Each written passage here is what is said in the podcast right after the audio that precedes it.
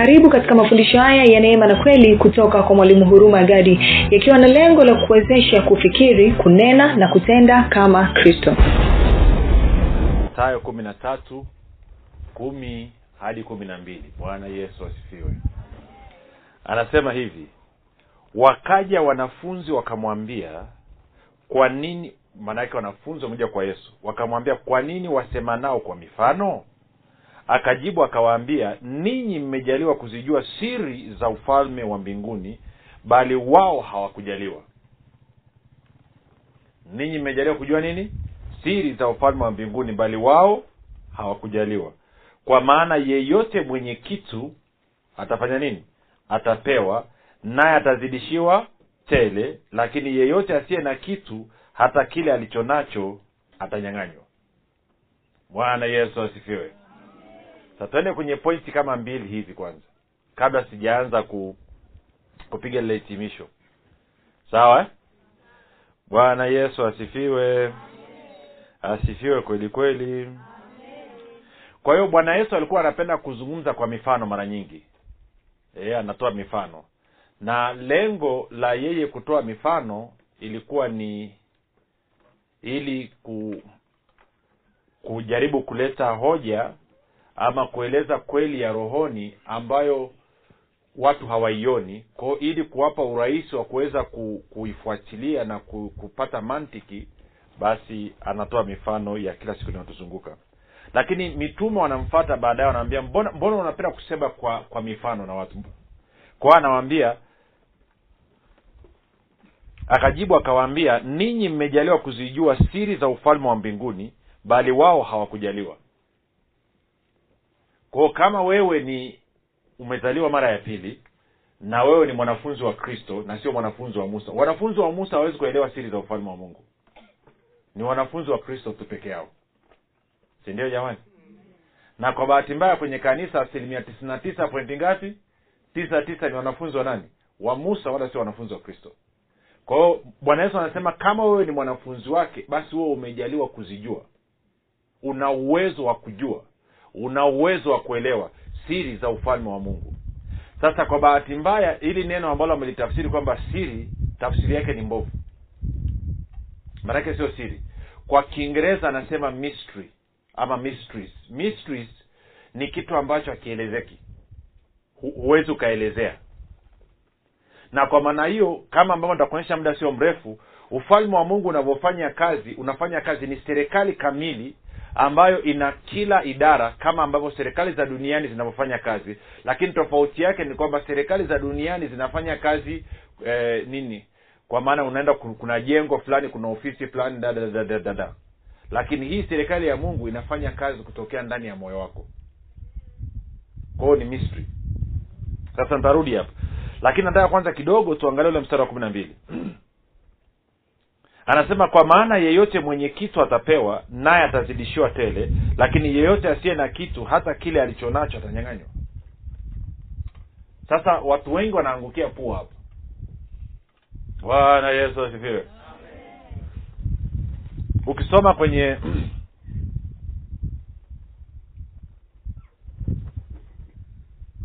kuna mstari ambao umezoeleka sana mithali ishiri na tatu saba a.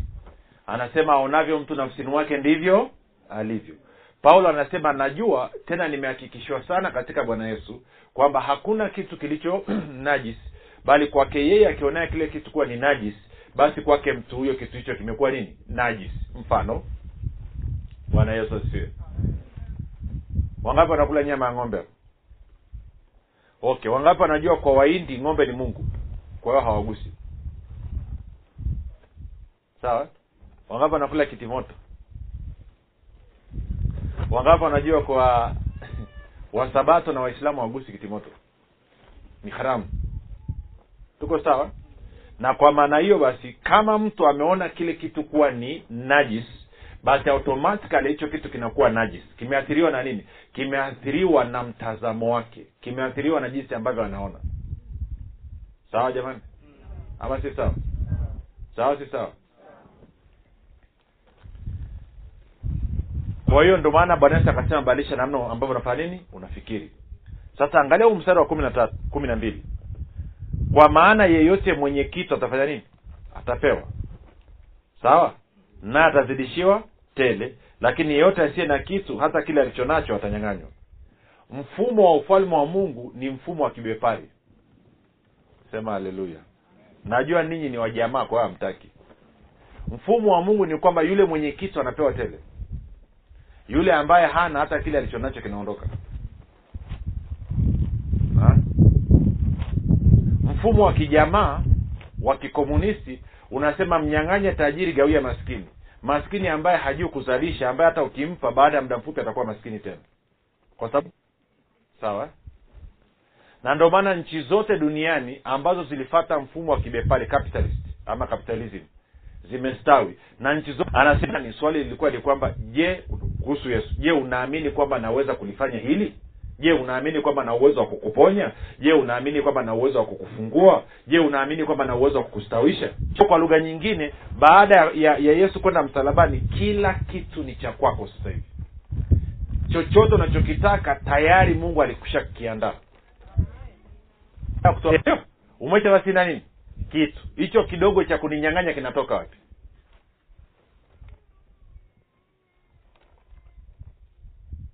sasa naomba nikupe ufafanuzi. Mfano mzuri ni huu. Mzuri shilingi milioni moja. Kwa hiyo una tofauti ya shilingi ngapi? Laki tisa. Kwa hela unayohitaji ni shilingi ngapi? Badala ya kushukuru kwa ile laki moja alionayo. Kwao anaanza kutazama kile ambacho hana badala ya kutazama kile kidogo alicho nacho naeleweka ama mnyelewi bado. Eh? na hata ukikutana naye kwenye mazungumzo yake hatazungumzia laki moja alionayo. Atakuwa akilalamika na kuugumia namna ambavyo amekosa ile laki tisa. Kama angepata laki tisa ingemsaidia. Na hata akienda mbele za mungu kama amefanya maombi ili hiyo laki tisa ipatikane ili aweze kufika kwenye milioni moja badala ya kukaa mbele za mungu akimshukuru kwa ajili ya laki moja alionayo atakuwa yuko mbele za mungu akilalamika kwa sababu ya laki tisa asiyokuwa nayo. Mnanifuata vizuri? Mnanifuata vizuri? Mnanifuata vizuri? Kwa kwa lugha nyingine huyu mtu anatuma meseji kwamba nini? Hana shilingi laki ngapi? Sindio kwa bwana yesu anasema ukishaona kuwa hauna sindio basi hata ile laki moja nayo inaondoka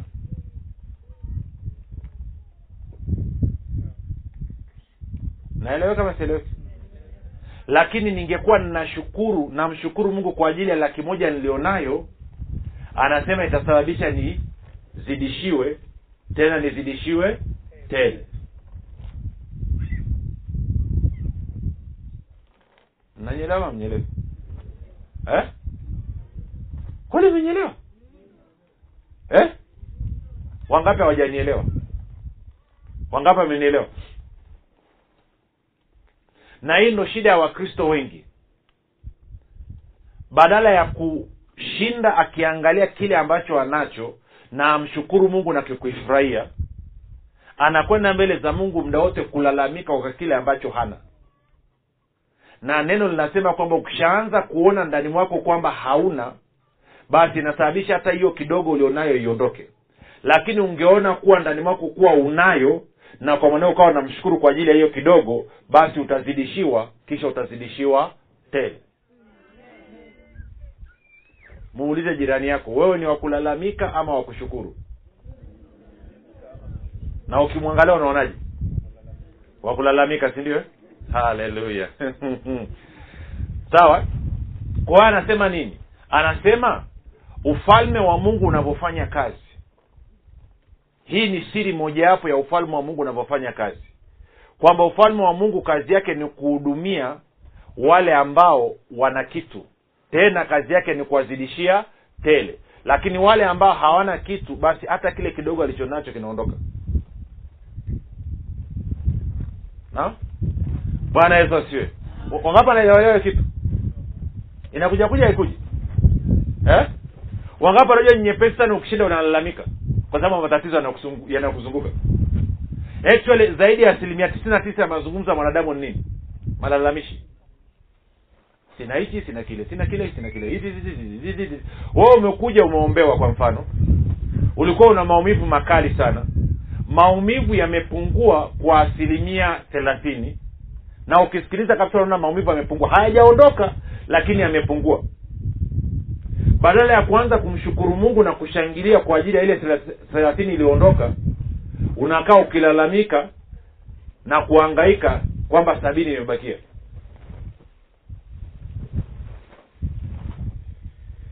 Mpo ampo mnaniangalia kwa upole sana mpaka mnanipisha eh? ama mmeanza kusafiri rudini msiende maana kila mtu anaweza kusafiri kwenye maisha yake anaangalia ile "Ai, pale nilichemsha pale nitaenda kurekebisha mji ile.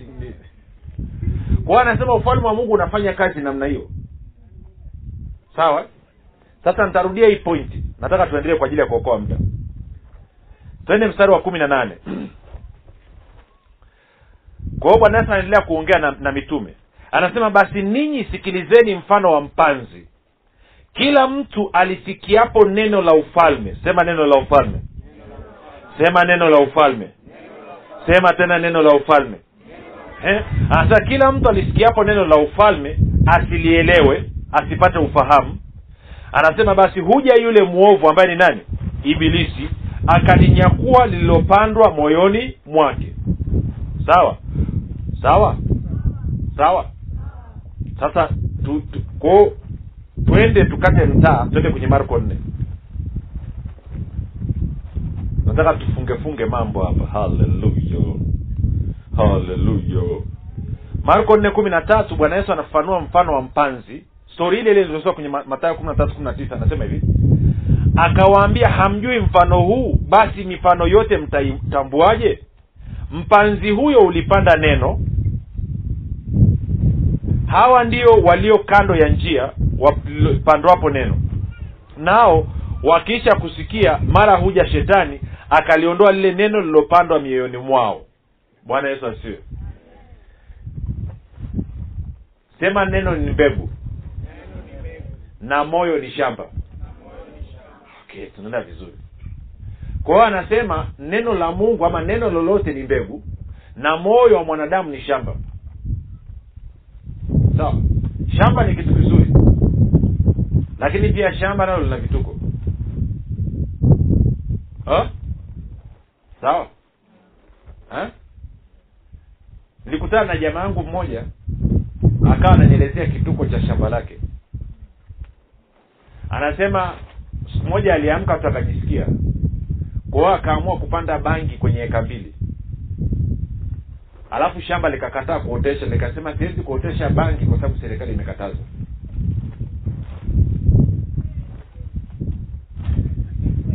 na? Eh? nini? Kwa hiyo amendanganya hawa niambia ukweli. Kwamba shamba limegoma nasema mi sioteshi bangi imekatazwa na serikali. Eh? kule nyuma mnasemaje? Hapana kipi aya nimedanganywa. Kwa hiyo maana yake nini? Shamba halichagui mbegu. Ukiweka bangi ukiweka mahindi ukiweka mchicha ukiweka maembe ha. Na moyo wako nao hauchagui. Ukirusha mbegu yoyote humo ndani moyo unaotesha. Sawa? Sawa anasema na hawa ndio waliopanda nje- walipolisikia lile neno. Kwa hiyo maanake tunapanda kufanya nini? Kwa kusikia. Na kama kuna kitu moyo wako unaheshimu ni sauti yako mwenyewe. Kwa hiyo maneno yako unayoyazungumza kila siku uko bize ukipanda. Sasa kama ni maneno mazuri au ni mabaya hiyo ni juu yako. Sawa? Ama si sawa sasa tuliona anasema neno la ufalme si ndio kwa hiyo maanaake ni kwamba ufalme wa mungu unatenda kazi kama nini kama mbegu inavyopandwa kwenye shamba tunaelewana mpaka ama tuelewaji okay naisimamisha hapo twende tukachanganya na hoja nyingine ya pili nichukua sehemu moja tu mm, twende twende matayo kumi na saba. Haleluya mitume wamuuliza bwana yesu mbona si hatukuweza kumtoa pepo? Mstari wa ishirini anasema yesu akawaambia kwa sababu ya kuto kuamini kwenu kwa maana amin nawaambia mkiwa na imani kiasi cha punje ya haradali mtauambia mlima huu ondoka hapa uende kule nao utaondoka wala halitakuwako neno lisilowezekana kwenu sasa kweli tunafahamu punje ya radari ni ndogo mno. Nilishaletewa. Actually ukiishika kwenye kidole si, nani anayokamata vumbi jembamba? Umekuja kwenye meza imechafuka alafu kafanya kidole ukasikia kale kavumbi kale. Ndo saizi ya punje ya radari ilivyo. Kama kale kavumbi kale kembamba kale. Sasa bwana yetu alivyosema kwamba imani ni kama punje ya radari hakuwa anazungumzia zaidi ukubwa alikuwa anazungumzia jinsi ambavyo inafanya kazi. Kwao anasema imani inafanya kazi kama mbegu. Na ufalme wa mungu unafanya kazi kama nini? Mbegu. Na neno la mungu linafanya kazi kama nini? Mbegu. Mfakti iko hivi. Neno neno lolote. Neno ni kontena kibebeo. Sawa? Ninaweza nikatumia maneno nikakufurahisha ukacheka kweli kweli lakini naweza nikatumia maneno hayo nikakuwekea huzuni na maumivu makali kwelikweli kwenye moyo wako. Kwa maneno hayo hayo inategemeana nimekusudia nini. Kwao kazi ya maneno ni kubeba kile ambacho kiko ndani ya moyo wangu na kukisafirisha kukipeleka sehemu ambayo nataka ki, kiende. Sawa? Kwa hiyo tuliona imani ili iachiliwe unaweza ukaachiliwa fani kwa kusema au kwa kutenda kwa hiyo unapozungumza unaachilia nguvu ya nini? Ya imani. Na ufalme wa mungu nao unaachiliwa kwa nini? Kwa kuzungumza maneno. Kwa hiyo imani na ufalme vinaachiliwa kwa kusema.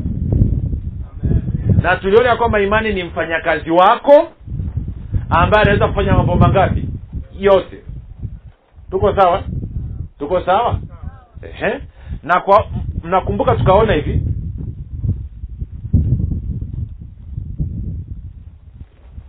Yule stori ya yule mama alikuwa na tatizo la kutoka na damu. Biblia inasema aliposikia habari za yesu. Si ndio? Akasema nitakwenda nitapita kwa nyuma nami nitashika pindo la vazi lake nami nikishika tu nitapona. Na kweli akaenda akafanya nini? Akashika akafanya nini? Akapona bwana yesu akageuka akasema nani amenigusa? Kwa maana nimesikia nguvu zimenitoka. Nakumbuka stori alafu akaangalia yule mama akaja akasema ni mimi. Bwana yesu akawambia imani yako imefanya nini? Imekuponya. Kwa mambo mangapi aliingia kazini kumponya yule mama? Mambo mawili. Nini na nini?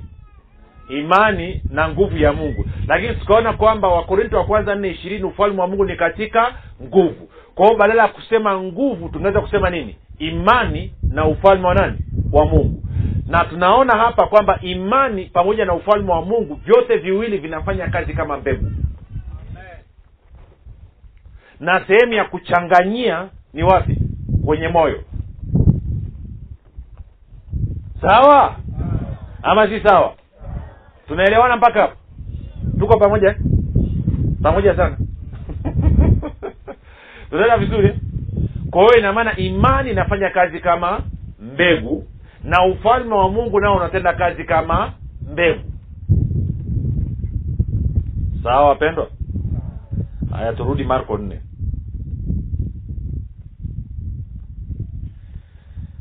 Haleluya. Mtanisamee tu nimeshiba mchele kwa kweli. Haleluya. Kwao nikisinzia msimai ndiye. Haleluya ndo raha kuja kijijini. Hmm?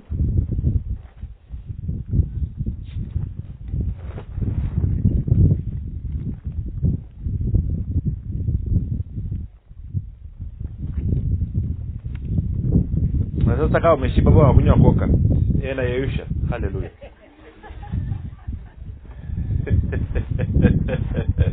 tuendelee. Bwana yesu asifiwe twende marko sasa nne ishirini na sita. No tuanze. Ya nikianza hapo nyuma nitaongea sana. Tuanze tu ishiri sita. Ishiri na tisa. Marko nne ishiri na sita mpaka ishiri na tisa. Akasema huyu ni bwana yesu anaongea. Ufalme wa mungu mfano wake ni kama mtu aliyemwaga mbegu juu ya nchi. Kwa hiyo ungeweza ukasema pia imani mfano wake ni kama mtu aliyemwaga mbegu juu ya nini? Ya nchi.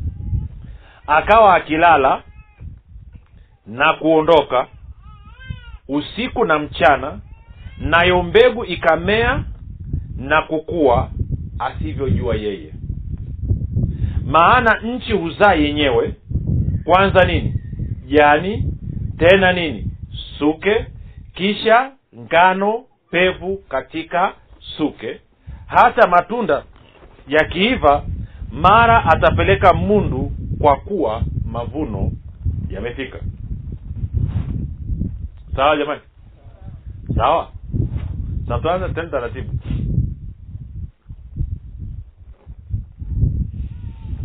Watu wengi hawajui kwamba imani inafanya kazi kama mbegu. Kwao wametengeneza hii dhana mbovu kichwani. Hawajui kama ufalme wa mungu unatenda kazi kama mbegu na kama kuna watu walitakiwa waelewe huo mfano ni sisi watu ambao tuko vijijini kwa sababu sisi ni wakulima. Eh? si tunaokaa mjini ni shida kweli. Watoto wetu wanafundishwa kilimo darasani. Sio sio sio sio kulima. Wanafundishwa kwa vitabu yani. Yaani hawana hata sehemu ya kwenda kufanyia zoezi ya kwamba walime hata wa ni hasara kweli kweli. Hmm? Sasa sikiliza hii.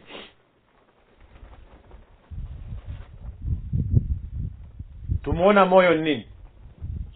Shamba. Na mbegu ni nini?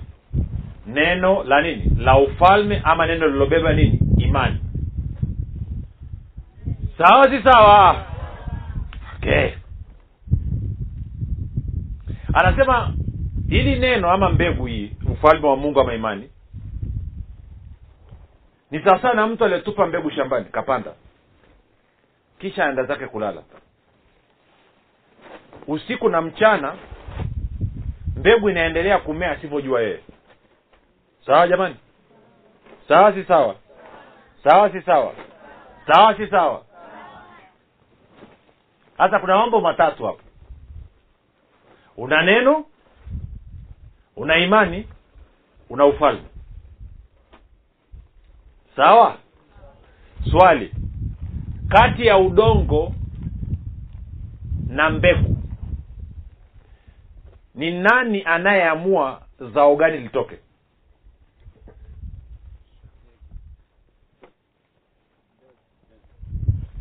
Eh? nirudie tena swali. Kati ya mbegu na shamba nani anayeamua kwamba zao fulani litoke? Mbegu. Tunakubaliana? Ama tukubaliani ukipanda mahindi unavuna nini? Ukipanda marage unavuna nini?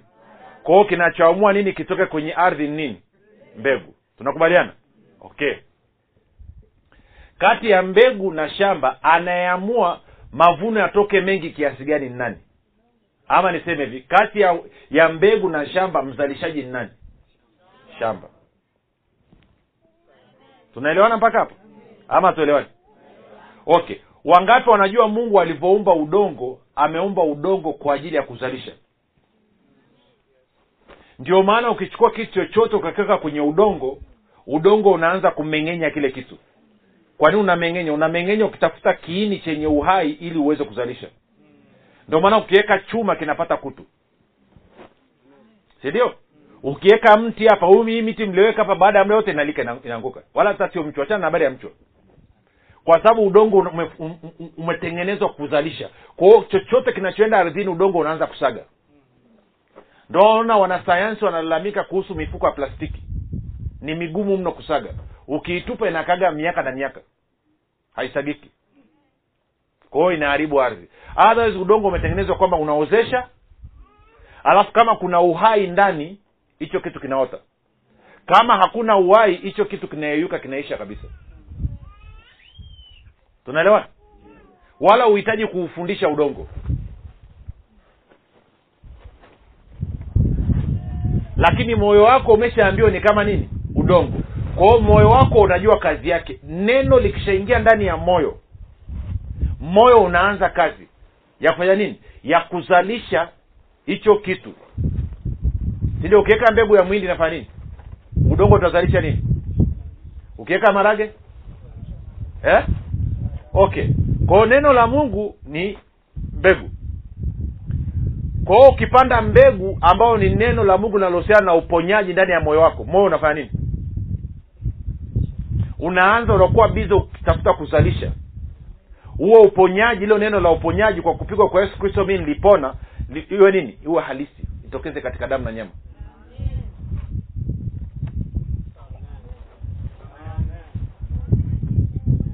tunaenda sawa? Ama twendi sawa? Tunaenda sawa twendi sawa? Muko wa muko? Mnanipata na mnipati? Okay. ndio maana wewe utaenda utalala utaamka moyo wako unashughulika. Utakuwa uko kazini uko shambani uko sijui wapi moyo wako uko bize unazalisha kile kitu.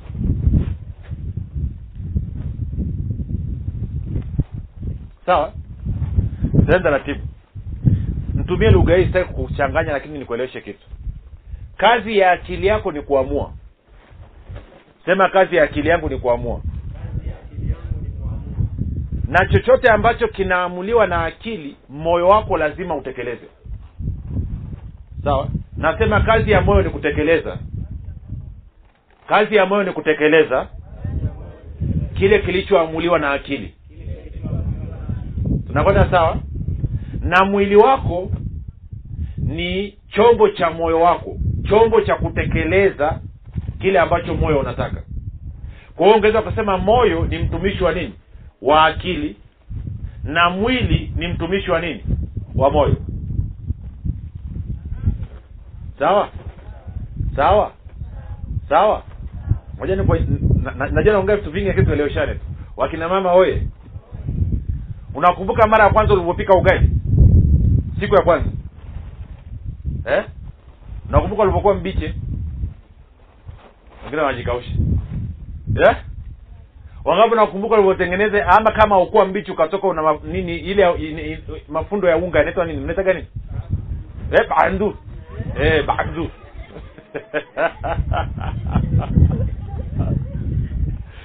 Tunaenda sawa? Kwa hiyo mara ya kwanza wakati unafundishwa kupika ugali ulikuwa hujui namna ya kutengeneza ugali kusonga ugali. Sindio wengine walibahatisha wakapatia wengine wakakosea lakini kitu kinachofanana kwa wote walioanza kusonga ugali kwa mara ya kwanza ni kitu hichi. Wote walikuwa makini akili yao yote nguvu zao zote umakini wao wote ulikuwa. Yaani hata ukimsemesha naona unamchanganya. Sindio baada ya muda ukazoea kusonga ugali siku hizi unasikilizaga na redio unapiga stori na mtu mwingine. Sindio akili yako hata haiko pale lakini ugali unaiva. Nani anapika huo ugali? Maanaake ni kwamba moyo wako ulishautengeneza kwa hiyo tayari unajua namna ya kutekeleza kwa hiyo akili yako kiamua tunakula ugali moyo unaingia kazini. Hata akili yako ipo unawaza vitu vingine vyote lakini moyo unaenda utachukua sufuria utawasha moto utachukua unga maji utaweka unga. Unafanya vitu vyote akili yako haipo ama niwaulize wale wanaonyesha vyombo vya vya usafiri nini pikipiki? Nauma wakati unaanza kuendesha mpaka na mabega yanataka kuchomoka. Kikasa ngapi nakumbuka sindio yaani mtu akikusemesha ambaye umeingia kwenye katani. Sindio lakini sasa hivi unaendesha pikipiki unaweza ukaamua kwamba ngoja niende babati mjini. Na kuhakikishia ukitoka hapa ukapita ukafika babati mjini kakuuliza katikati uliona nini ukumbuki? Unajua kwa nini ukumbuki kwa sababu akili yako haiko barabarani. Unawaza vitu vyako vingine unawaza fulani ile kitu ile ingefanya hivi ile kitu ningefanya hivi. Na ukienda kwenye shimo utasimama kwenye sehemu ya kukwepa utakwepa. Naye anaendesha? Moyo wako sio akili yako. Mnaanza kwenye nachozungumza hapa mnyelewe nini kinaendesha? Sio nini? Okay. Simama nikuonyeshe kitu. Simama. Wakati nami nakunywa koka haleluya ndio sio mbaya. Sisi ndo mfundishaji hebu tuketi.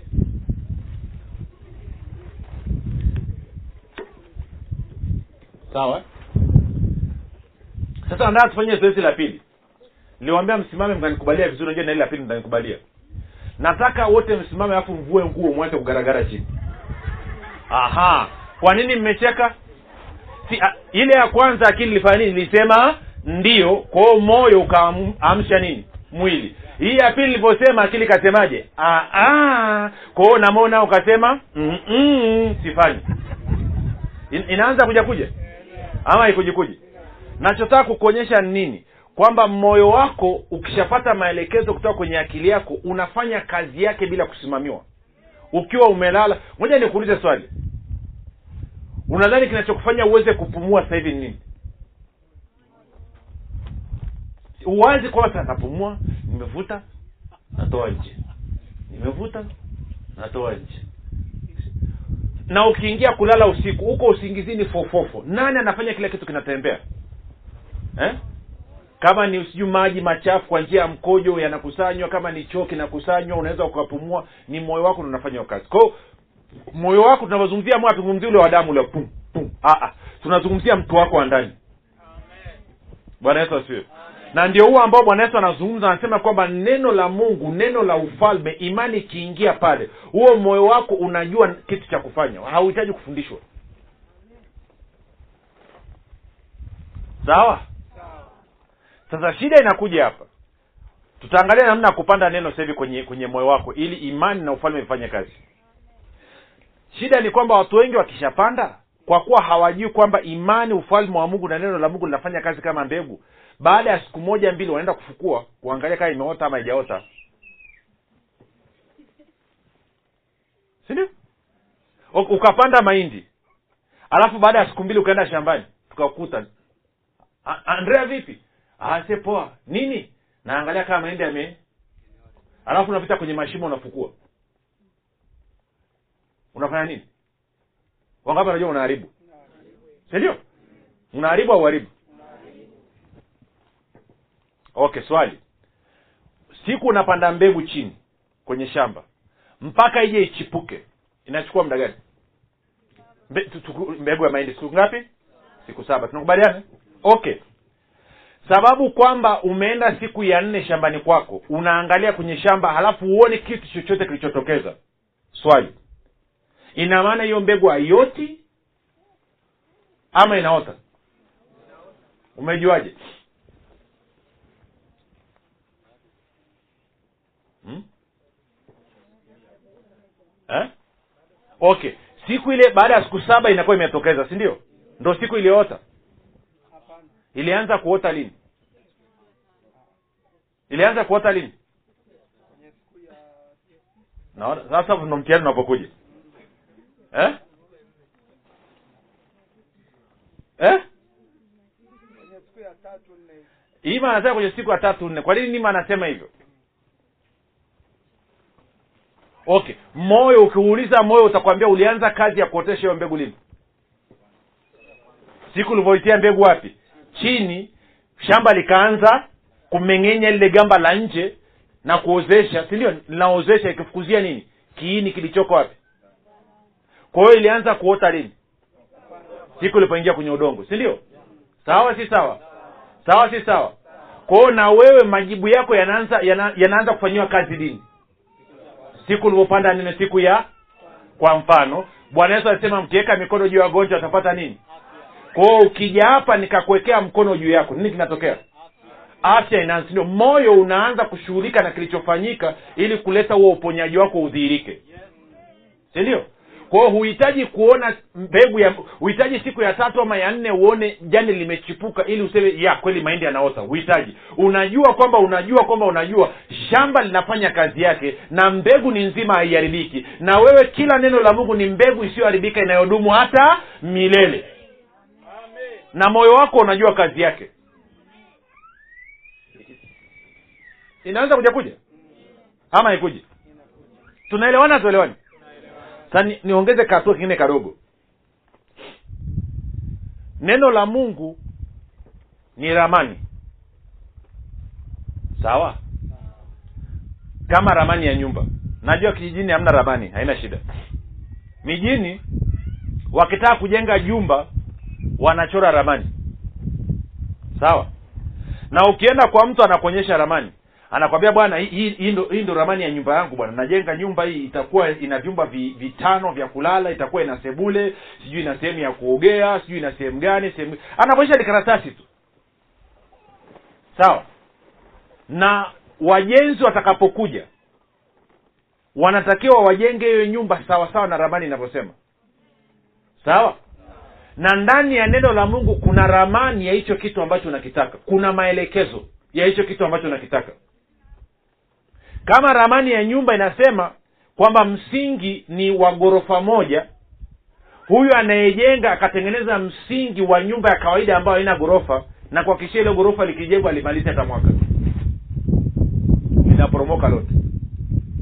Kama ramani inasema paa la nyumba liwe ni bati alafu mjenzi akaamua kuweka vile wanaita vigae ni vizito na kuhakikishia hiyo nyumba lazima ianguke.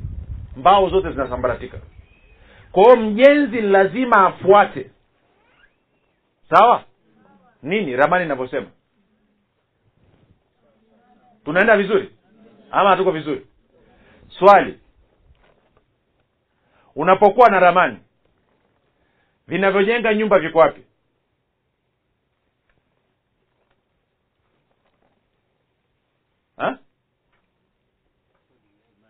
Viko nazungumzia ramani ya nyumba. Vinavyojenga nyumba viko wapi?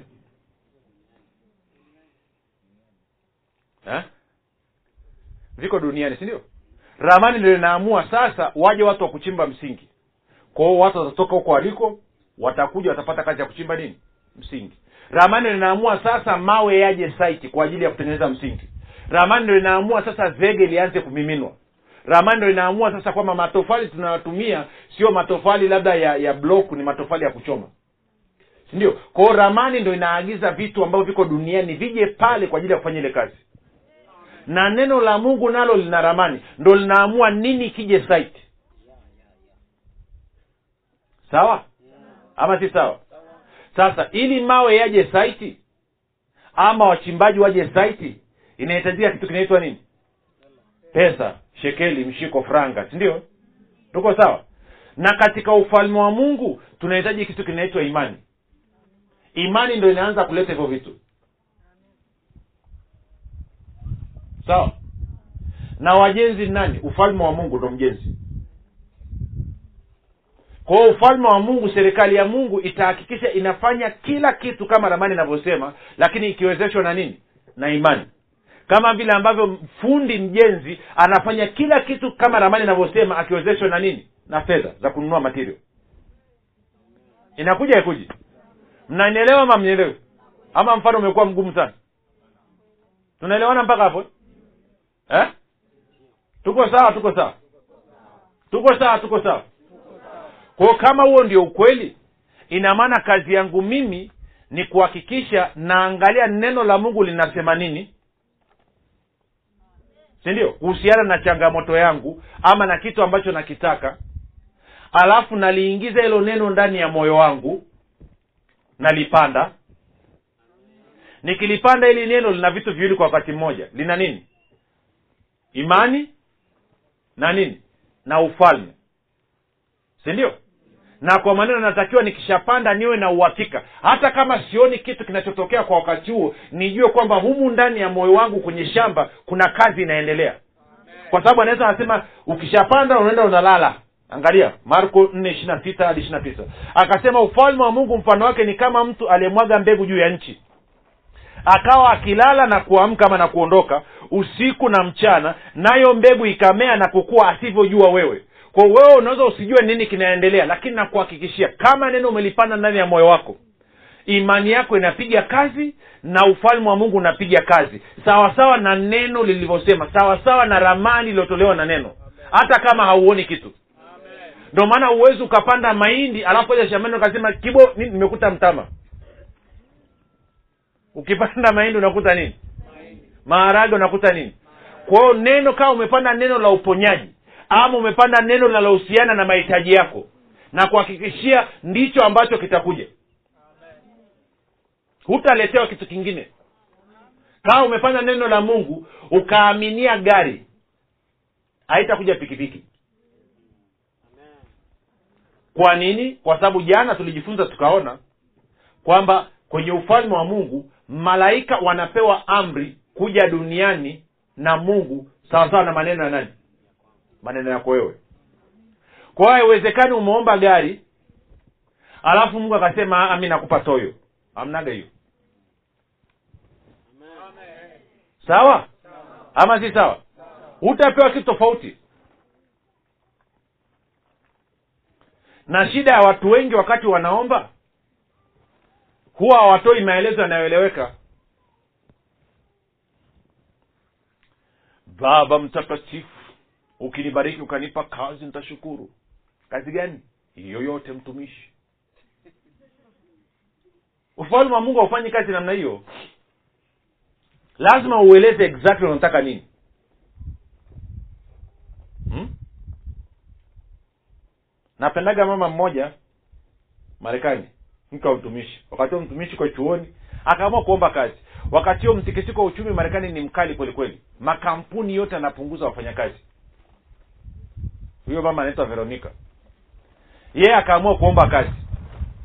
Akasema mungu naomba kazi. Moja iwe inahusiana na mambo ya kompyuta. Mbili iwe mwendo wa dakika kumi kutoka nyumbani kwangu. Tatu wanipe gari. Na nne mshahara wangu huwe kiasi fulani. Kumbuka watu wanapunguzwa kazi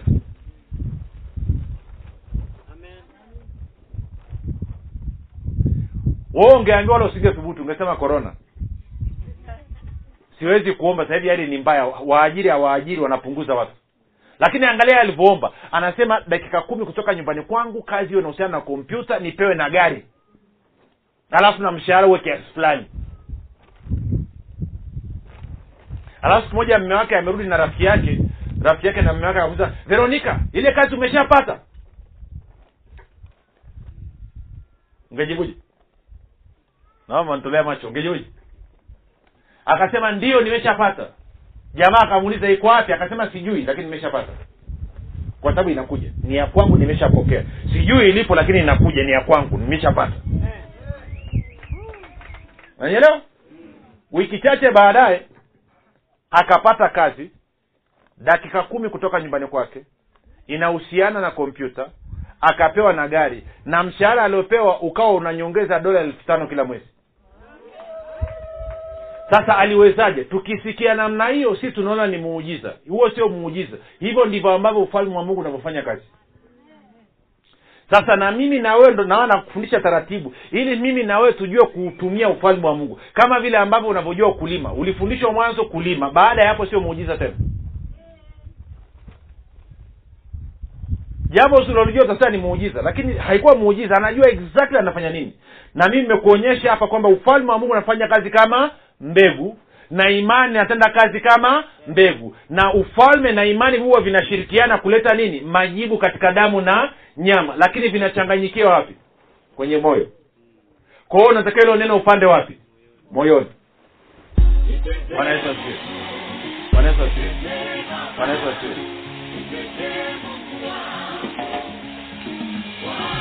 Hii ni habari njema kwa wakazi wa jiji la dar es salaam. Sasa mwalimu huruma gadi ambaye amekuwa akikuletea mafundisho ya kristo kupitia vipindi vya neema na kweli kwa njia ya redio youtube google podcast apple podcast spotify telegram pamoja na whatsapp anapenda kukujulisha kuwa sasa unaweza kushiriki ibada iliyojaa nguvu ya roho mtakatifu na kweli ya kristo. Ibada hizi zitafanyika katika ukumbi wa dreamland uliopo mbezi bichi bondeni jijini dar es salaam. Kumbuka ibada hizi zitafanyika siku ya jumapili kuanzia saa tatu kamili za asubuhi hadi saa saba kamili za mchana ambapo mwalimu huruma gadi atafunua kweli ya kristo katika nguvu za roho mtakatifu. Wagonjwa watahudumiwa na kupokea uponyaji wenye vifungo watafunguliwa na kuwekwa huru. Na kwa siku za jumatano ni ibada ya ushirika mtakatifu pamoja na maombezi itakayoanza saa kumi na moja za jioni hadi hadi saa moja na dakika thelathini ibada hizi zitafanyika katika ukumbi wa dreamland uliopo mbezi bichi bondeni jijini dar es salaam au kwa mawasiliano zaidi piga simu nambari 07 sitini na nne mia tano mia mbili arobaini na mbili au sifuri saba nane tisa mia tano mia mbili arobaini na mbili au sifuri sita saba tatu mia tano kumbuka ni kweli unayoijua? Ndiyo itakayokuweka huru. Umekuwa ukisikiliza mafundisho ya neema na kweli kutoka kwa mwalimu huruma gadi. Kama una ushuhuda ama maswali ama unahitaji kuombewa tupigie simu namba 7645242 au 6735242 au tuandikie barua pepe info at neema na kweli org